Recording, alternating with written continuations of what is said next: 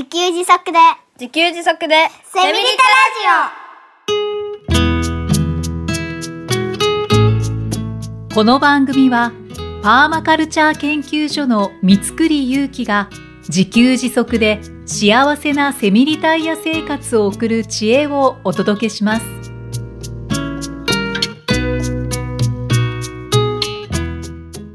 こんにちは。自給自足の専門家、パーマカルチャー研究所の三つくりゆうきです。こんにちは、進行役の生きみえです。三つくりさん、今回もよろしくお願いいたします。さて、リスナーの方からご質問をいただきました。はい。毎回毎回ありがたいですね。毎回ありがたいですね。ポッドキャストネーム、たつさん、はい50代女性の方からいただきました。ありがとうございます。ご家族の理解と協力をどうやって得たのか、お子さんや奥様の反応はどうだったのか、何かを始めるときには勇気と覚悟がいると思うんですが、それは自然に出たんですか？環境によるものだったんですか？というご質問をいただきました。はい、ありがとうございます。はい。まあ、なんか、第3回のね、放送でも、えっと、あ、多分このメッセージは第3回放送前にいただいたそうそうですねと思うんですけど、はいそう。ですね、家族の理解なんですが、えっと、まあ、第3回では、あの、まあ、パートナーの方には、自分が自給自足やりたいんだって言うんじゃなくて、うんまずコーヒーを入れて、いつもありがとうって言い続けると、はい。どうしたのって聞いてくれるから、そこで言いましょうみたいな話をしたんですけど、そうですね。はい。で、まあ、お子さんや奥様の反応は、まあ、だから、まあ、本格的に山暮らしするよっていうこととか、パーマカルチャー研究所始めるよって言った時の反応のことをお話ししますと、あ、はい。えっと、まあ、全然普通に好意的だったっていうことですね。あので、なんでそうだったかというと、一番最初にタイに行って、僕が自給自足に目覚めたのは、はい。タイのパーマカルチャーファームに行った時だったんですけど、うんうんあの、その時って、まあ、当時2歳の息子と妻と僕で、3人でタイに一緒に行って、一緒にその村に訪れて、一緒に感動して、一緒にこれ絶対いいよねって言ってたので、あの、その経験が、その、いいねと、自給自足いいねっていうきっかけに一緒に過ごしてたっていうのがすごく大きくて、うん。うん、だか、ら、いいねと。はい。パーマカルチャー研究所いいんじゃない？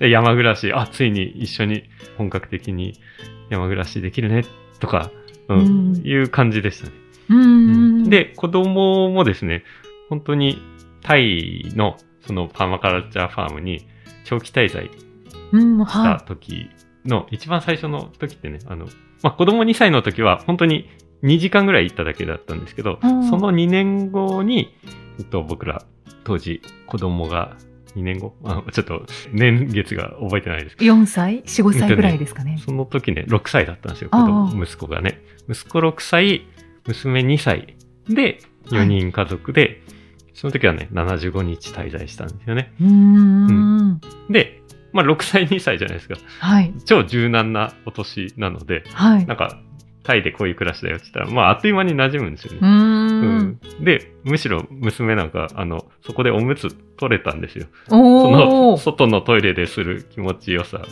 なんか、トイレ珍しかったんで、はい そこのトイレって、この、水を流すのは、バケツに汲んだ水を、なんか、ひしゃくみたいなので、こう流すんですよね。それが面白くて、もう、なんか、おむつあっという間に取れて、もう毎回トイレでするのが遊びみたいになって、へうんー。なんか、そんな感じだったので、はい。あの子供もそういう暮らし面白いっうんうんうん。ていう感じだったので、まあ問題がなかったっていうことですうん。ね。うんそうですよね。やっぱり第3回でもお話ししていたと思うんですけど、はいはいやっぱりその感動とか体験を共う有んしてたから、そうですねまあ、。すんなり進んでいったっていうのはありますよね。だからなんかその前段階、あの、一緒になんかその自給自足的体験をするにはどうしたらいいかを考えるといいかもしれないですよね。うん、はい、はい。それは第3回でお話ししてます。はいでねうん。あと、勇気と覚悟。まあ、例えばその、仕事を辞めるとかは、思いっきり勇気と覚悟が必要だと思うんですけど、これまた僕の経験は割と特殊な気がするんですけど、うんその時ね、あの、仕事続ける方が勇気と覚悟いる必要だったんですよね。ああ。こんなね、こんな辛い状況で子供にも会えず、妻にも会えず、妻はワンオペで虐待寸前で、はいあ。の、なんか、これ続ける方が大変じゃないかみたいな状況になったんで僕辞めたんですよね、その時の仕事をね。はい。うん。だから、あの、ね、仕事辛い人ほど自給自足向いてます、みたいなことも以前言ったと思うんですけど、はい。うん、なんか、その、今の、その時の仕事、僕の場合はなんですけど、その時の仕事に、が、すごい辛かったから、仕事辞めることとか、うん、全然勇気と覚悟いらなかった。うんうんうん。もうスパーンと決断できたんですよね。うんだから、うん、それは自然に出たんですかっていう感じなんですけど、まあなんかその通りだったかなうんうんうん。という気がします。まあ、環境によるものだったのですかっていうのは当てはまってるああ、ということなんでしょうかね。ってことですね。はい、はい。もうそうういう状況だったからもう。ん仕事辞めるっていう決断は確かにそういう状況だったからですし、うんあの、Y さんのところのもとに、あの、移住して本格的に自給自足できるよっていうのは、なんか、もう願ったり叶ったりだったんで、なんか決断、決断はするけど、もうなんか願ったことなんで、あ、もうやるに決まってるじゃないですか、みたいな 感じなので、うんうん勇気と覚悟って感じじゃなかったんですよ。うーん。そうですね。三つくりさんのような状況だったら、確かにこう、決断して、自給自足生活もすぐに始めるっていうことになったかもしれないですね。うんうんあ、そっかそっか。だから、今の安定を捨てて、何かに踏み出す。みたいなことが、なんか、普通、多くの人が想像するんだと思うんですけど、うんうんうんはい。確かにそれは勇気と覚悟必要な気がするんですけど、なんか、僕の場合そうじゃなかったです。うんこうか、不幸か。そうですね。タツさんが今どういう状況かはわからないですけれど、うんね、大体安定していて、でも自給自足生活には憧れていてはいっ。ていう状況だとしたら、はい。まあ、勇気と覚悟を持つ必要は出てくるんですかね。うん。もしね、あの、暮らしが安定していて、このまま行っても問題ないんだけど、あの、自給自足の暮らし今までやってみたかったから挑戦したいんだみたいなことだと、すごい、うわ、どうしようってね、ずっと悩みますよね。うーんなんか安定を捨てるのかみたいな。そうですね。でもやってみたいとか憧れがすごくあるということだったら、うん。少しずつ動き出してみた方がいいですよね。うんうんだからなんかもうね、あの、賭けのような、ギャンブルのような、やめるか、やるか、みたいなね。まあ、まずはその二択に、が思いつくんですけど、あの、週末にやるとか、市民農園でやるとか、借りてやるとか、実はその間の選択肢がたくさんあるので、うんうんそれもね、ちょっとずつ、あの、自分のできる範囲内で、その、まあ、前回も言った、その、種を自分の部屋で、あの、鉢植えでいいから 種をまいてみるだけでも、あの、そこからいろんなこと、いろんな別の選択肢が見えてきますので、うんうんはい。そんなことをやっていくと、それほど勇気と覚悟の必要のない選択肢がたくさん見えてくるんじゃないかなと思いますね。そうですね。そしていつの間にか自給自足的な生活が広がっているっていうことになるかもしれないですよね。はい。はい。うんうん。やってみてくださいませ。はい。はい。三つさんありがとうございますあありが。とうございます。さてさて、北海道では10月も終盤になるとだいぶ寒いですかね。あ、えっ、と、大体ね、この時期、まあ、10月末ぐらいだと0度になったり、あたまに0度を下回るような感じになりますかね。さすが北海道。はで、まあ、僕の住んでるところ、あの、札幌市街よりも、ちょっとだけまた温度が2度、3度ぐらいね、あの、感覚的には低い感じです、ね。ああ、だからちょっと季節が早いというか、冬の訪れが早い感じがするんですけど、うんうんね山の方ですもんね。はいうん。この時期のすごい、景色がすごい綺麗なんですよね。あ今ね、あの、収録現場では写真を見ながら。話をしてるんですけど、写真がパソコン上に出てます。はい家の周りに、えー山があるんですけど、山は紅葉してるんですよね。いやうん、で、紅葉してる上が、山の上の方は雪がー、ね待ってて、雪化粧してますね。はい。結構なんかゴツゴツとした山があ、そうなんです。自宅から見えるんですね。そうですね。これ自宅から見えるのがすごい幸せ。いや、幸せですよね。ねいやー、自然好きな私としてもすごくたまんないんですけど。そうですよね。はいなんかもうあはいの、山登りが趣味。あ、そなんですもんう、ねそうなんです。こういう景色も。は、もうみ山に登って、あの、山小屋泊をした時にはよく見る。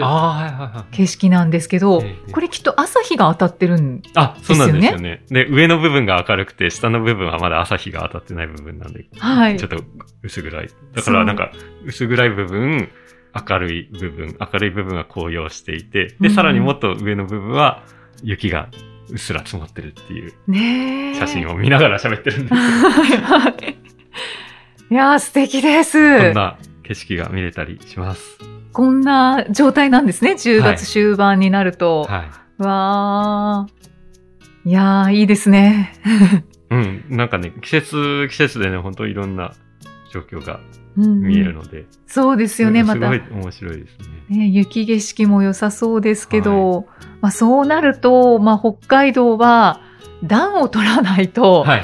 はい、死んでしまうと思いますので、はい、暖を取ることが必要になってくると思うんですけど、三つくりさんのご自宅には薪ストーブがあるんですよね。あ、そうですね。その薪ストーブは、あの、大家さんが作ったもので、すごい立派に、自分でね、大家さんが、はい。あの、いろんなものを組み合わせて、溶接をして、あしかもタイヤのホイール3つ組み合わせてるんですよね。なんか信じられない。うわタイヤの、タイヤのホイールを、なんー。かはい。丸いですよね。丸いのをなんか3つ組み合わせて、それを溶接してるんですよね。ああ、うん三つさんを作ったことは？あ、ないですね。ああ、そうなんですだから、プね。レファブあそこに住んでいいよって言った、その中に薪ストーブも置いてあったので、それを使わせてもらってるんですよね。置いてあったんですか？うそれがわ大家さんの手作りだという。ー。へすごい、え。すごい。ですね。いやー、すごいですね。うんそれで、今も温まってるわけですよね。そうです、そうです。はい。うんまあ薪ストーブだと、薪が必要になってきますよそうなね。んですよ。それがものすごい大変なんですよね。薪を調達するのが。薪ストーブ多分、あの、なんか、いいイメージを持ってる方がはい。多いような気がして、いや、もう断然そうだと思います。ええそうですよね。な、イキさん、なんか薪ストーブどんなイメージで？ええもう、なんかすごく、なんだろう、優しい温かさ？はいはいはい。というイメージですね。あ、はいはい。あとあの、パチパチ音があしますよね。そうそうそうすごいいい音がするんですよね。ねで、ちょっと薪ストーブを見てると、こう、ずっとゆらゆら炎が揺らめいてるので、そうなんですよ。癒されそうです。癒されます。はい。そうなんですよね。いや、うんうん。多分、あの、普通の、普通のっていうか、一般の薪ストーブに対するイメージってそんなイメージでうんうんあると思うんで。でももちろんそうなんですよね。はい。で、えっと、ただ、その、その背景というか、僕らがやってるのは、その薪を調達するところから全部自分でやってるので、うんそれがものすごい大変なんですよね。ああ、薪作りは大変なんですね。ものすごい大変ですね。だけど、それがないと温まれませんもんね。そうなんですよね。だからね、絶対やるしかないんですよね。そうですよねうん。で、あの、薪は、まあ、近所の方々と協力しながら作ってるんですけど、ええまあ、近所の方、高齢の方が多いので、はい。まあ、なんかね、40代でバンバン動くのは僕ぐらいなんですよね。うん要はその、チェーンソーで木切って、切ったのをこう、運んで、運んで割ってみたいな、で、割ったのを積んでみたいなことが、パッパ、はいパッパパッパできるのは、僕が一番若いかわら。あうん貴重な人材。そうそううん。で、えっと、僕のうちは灯油ストーブも併用してるので、ああの、最悪薪がなくても、灯油ストーブで温まることができるんですけど、はい、大家さんちがですね、長年そうやってやってきたから、灯油ストーブないんですよ。薪ストーブしかないんですよね。だからもう、その年薪がなかったらもう生きていけないような。そうですよね。で、僕はね、やっぱり、ここに住まわせてもらっているので、大家さんの薪はね、何としてもうんうん作る、作りたいなと思ってるので、うん。あの、作ってるんですけど、はいやっぱ。その量がすごい半端ないので、うそれが大変だ。薪ってどうやってあ作るんですか？まあ、え、木を切り倒すところからですか？あ、木を切り倒すところからですね。うわう。んなんか、なんかね、あの、すごい大家さんし広い敷地に住んでて、まあ、ここは森みたいなところがあるんですけど、まあ、そこの木を切り倒すところから始めるんですけど、そう、木を切り倒す前に、あの、切り倒したらバタッと倒れて、まあそこでまた切ったり、あの、細かく切ったり、枝を払ったりっていう作業があるんですけど、はい。あの、そこもう一面熊笹なので、あそのまんま木倒しちゃったら、もうなんかそこ入れなくなっちゃうんですよね。うんだから、木を倒すんですけど、木を倒す前にまず草刈り、あもう一面の草刈りから始めるんですよね。そうかう。ん、熊笹をはいはい。刈る。まあさすがに、あの、手作業じゃなくて、あの、草刈り機をはい。使うんですけど、うん。で、あの、一面だいたい広くなって、木倒しても作業できるっていう状態にして、ようやくチェーンソーで木を倒すんですけど。やっぱね、あれ下敷きになったらね、あの重みね、やっぱ死ぬんですよね。うーん。だから、なんか毎回すごい命がけというか、はい。あの、失敗したら、下敷きになったら最悪死んじゃうからとかって思いながら、なんか、うんもちろん気をつけながら、でも覚悟して、ここで死んでもまあ、まあある意味しょうがない。死なないようにしますけど、はい。うん事故がはい起こることを考えつつ、気をつけて切ってるんですよね。そうなんですね。三つくりさん、はい。あの、木ははい。チェーンソーで切れるものなんですか？あ、これね、またそこが大変で、はい。あの、チェーンソーを、で、まあ、切れるようなイメージがあると思うんですけど、あれ実際に、そのメンテナンスをして、ちゃんと切れる状態にキープしないと、はい。あの、立ってる木を切るとかね、すっごい大変なんですよね。うん、だから、いいチェーンソーを使えば切れるんですけど、はい。その、チェーンソーが常に切れる状態にするためにメンテナンスするっていうのがすごい大変で、あ、の、まあ、この暮らしが4年目になって、ようやくできるようになったんですけど、あの、最初の頃は、その、一瞬で歯が切れなくなって、それを研ぐっていうのも、どうやって研いでいいか、全然わかんなくて、あー全然切れないっていう状態が続いてたんですよ、ね。うわー、もどかしいですね。うん。なんぼエンジンは回るんですよ。はい 回ってんのに切れないっていう状態がずっと続いたりして。ううんわー。まあでもそれが、まあ切れるようにはなってきましたね。うん、じゃあ歯をメンテナンスして、あそうですね。それも大変なんですけど。うんうんで、切り倒します。切り倒したら今度ね、枝が、枝の量がすごいんですよ。あ、そうですよね。枝ってね、あのね、まあ燃やせば燃え燃えるんですけど、あの、あっという間に燃えちゃうんで、ちょっと薪としてはね、使えないんですよね。あだからえ、枝を切り落として、まあちょっと一箇所に集めるんですけど、はい。あの、木のね、木の枝の量ってこんなに半端なくついてんだなっていうのが おだから欲しいのは、その幹のある程度太い部分じゃないと、あの薪として、その冬の暖房としては使えないので、うんうん、それ以外のところは落として、ちょっと山の一箇所にまとめるってことをやるんですけど、はい。一箇所にまとめるだけで、また、またなんか、すごい、こう山の斜面をね、枝を持って往復するって、そうか。というか、斜面ですよね。そうそう、斜面なんです。そうか。なんかね、歩いてるだけでね、足震えてくるような感じだったりして。いやー、重労働。重労働ですね。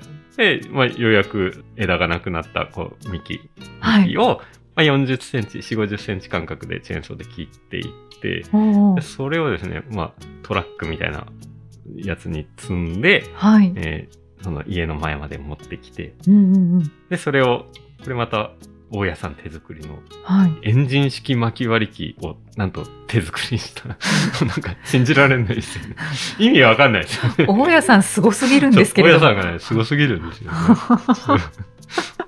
だから、まあ、そう、大家さんその機械をメンテナンスしたりはできるんですけど、その実質こう、チェーンソーで切ったやつを、はい。木をここに置いて割って、また置いて割って、うんっていうのはもう全部重い作業重労働なので、まあ基本僕がやってるんですよね。で、ちょっと機械調子悪くなったら、あの、マイさんちょっとこれ、ここがこうだから直せませんかねって言ったら、なんか結構あっという間に直し まあ全く何やってるかわかんないですけど、まあ、僕はもう体だけ使います。っ ていう感じで。職人さんみたいですね。そうですね。大家さん。そうなんですよ。もう僕はもうただ動く機械で、まあ、やらせてもらってると。はひたすらあ。同じね、作業を。で、そういうことをですね、そうやって薪ができて、薪置き場に積んでっていうのを、うんうんうんあの、まあ、4世帯分ぐらいやってるんですけど、えー周りの高齢者の方も含めてね。さあね、4ヶ月ぐらいずっとやってるんですよね。ええー、毎日ですか？毎日っていうわけでもないですけど、うん、あの、ずっと、あ、よし、今天気いいからやろうとか。あー、あー、そっかそっか、はいはい天気もありますよね。あ天気見つつ、あと自分のパーマカルチャー研究所の別の仕事もやりつつ、できるタイミングの時にやるんですけど。ええじゃあもう仕事の一つですあ、ね。そうですね。もうね、だから、うん、5月から8月とかは、ずーっと、ずーっと常に薪のことが頭にあって、あー早くやんなきゃやんなきゃ。あー、そっか、冬が来る前に。そうそうそう、冬が来る前にやんなきゃいけないし、なんかずっと薪のこと考えてるの嫌だから、あの、はとにかく早く終わらせたいっていうのがあって、ずーっと、本当にずーっとこの時期薪のことばっかり考えてるんですよ。あ、そうなんですね。あ確かに重要ですよね。で、それで、準備ができると、ものすごいほっとして、で、あの、皆さんのイメージするはい。薪ストーブの天国が待ってるんあですよね。、あ、あパチパチ、炎きれいで、あ、いい音する、あ、じわじわあったかいってね。いやー、今年もよかったね、頑張ったね、みたいな感じですね。あ、そこで総裁されますかあ、されますね。あまあまあ、あまりあるかもしれないですね。本当にあったかくて。そうですか。それならよかっうんそうた。ですねなんか薪ストーブであんまり感動を感じられなくて、ね、そこまで暖かくもないなとかだったら、ね、なんかその薪作りが。報われないですけども、苦労はね、報われますね。あすごいなんか、いや、やっぱりね、いや、ほんとね、薪ストーブの炎、暖かさは、うんう油ストーブとは全然違うって、いろんな人が言ってるんですけど、ーなんでしょうかね。なんですかね、じんわり。そう、すごくじんわりですよね。うんまあなんか、あの、赤外線的温まり方で、はい。その、体の内部に浸透してくるっていうことを言う人もいますけど、へー。まあ実際よくわからないですけど、はいはいやっぱりその、染み込むようなじんわりう感。んううんんまあ灯油ストーブだと、まあなんかその、表面があったかいみたいなうんイメージはありますけどね。ねなんか不思議ですよね。うんそうですね。まあでも本当に、冬はだから、なんか、冬寒くて大変そうって言われるんですけど、冬こそ天国なんですよね。その頑張った、頑張って作ったエネルギーと、薪エネルギーと食料を少しずつ食べながら、まあある意味その野良仕事というか、農作業的なものは全部雪に閉ざされて、除雪以外仕事がなくなるんですよ。あもうー農的暮らしの仕事がね。あーあそれがもうなんか、その時期って何をしてもよくて、わ長期休暇みたいなのが、12月、1月、2月、3月の4ヶ月間、約120日のお休みに入るというは感あじですね。お話聞いてみないとわかんないですあねあ、。そうですね。冬の方が厳しいんだろうなって思ってたので。あ、そうですよね。う。うんん。負け作りが一番厳しいですね。お疲れ様です。薪作りは、じゃあ今年は終わりましたね。今年は終わりました。ねはい。